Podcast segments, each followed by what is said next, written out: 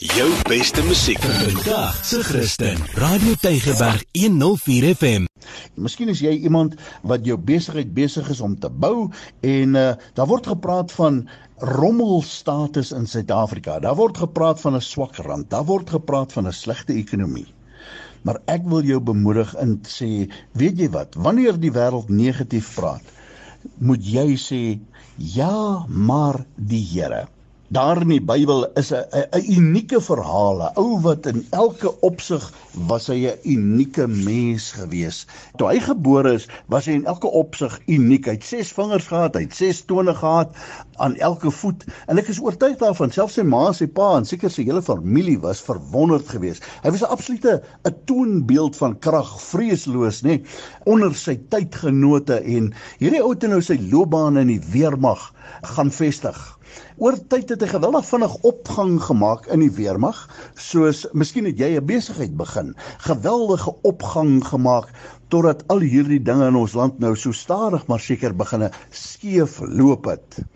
Hierdie man van wie ek praat het 'n absolute vreeslose karakter gehad. Hy was geskool in die vegkuns geweest. Hy was die trots van sy weermag geweest in so 'n mate dat hulle homself in die voorste linies aangewend het om korte mette te maak van die vyand.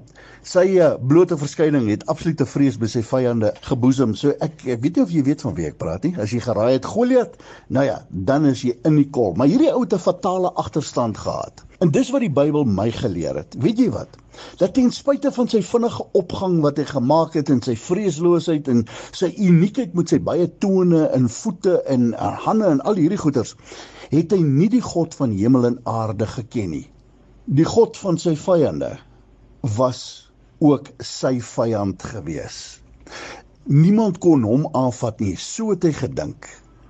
En dan leer die skrif vir ons dat hy wel gehoor het van die God van Israel, maar in sy gewaandheid, in sy selftrots en in sy onkunde het hy gekies om hierdie God te gaan uitdaag. Een van die lesse wat ek geleer het in my lewe is: as jy 'n pad stap met die Here, moet hom nie uitdaag nie. Moenie gewaand wees nie. Moenie 'n selfgemaakte selftrots hê nie want dit kan 'n fatale ding wees in jou lewe. Daar's niks fout met ambisie nie. Daar's niks fout met posisie nie, maar die gevaar is dit kan vir mens blind maak. En selftrots kan vir jou besluite laat neem wat jou letterlik jou lewe kan kos. En daarom wil ek vir jou vra, ken jy die God van die Bybel? Is jy seker dat jy aan sy regte kant is? Is jy seker dat hy met jou is in jou besluite wat jy neem?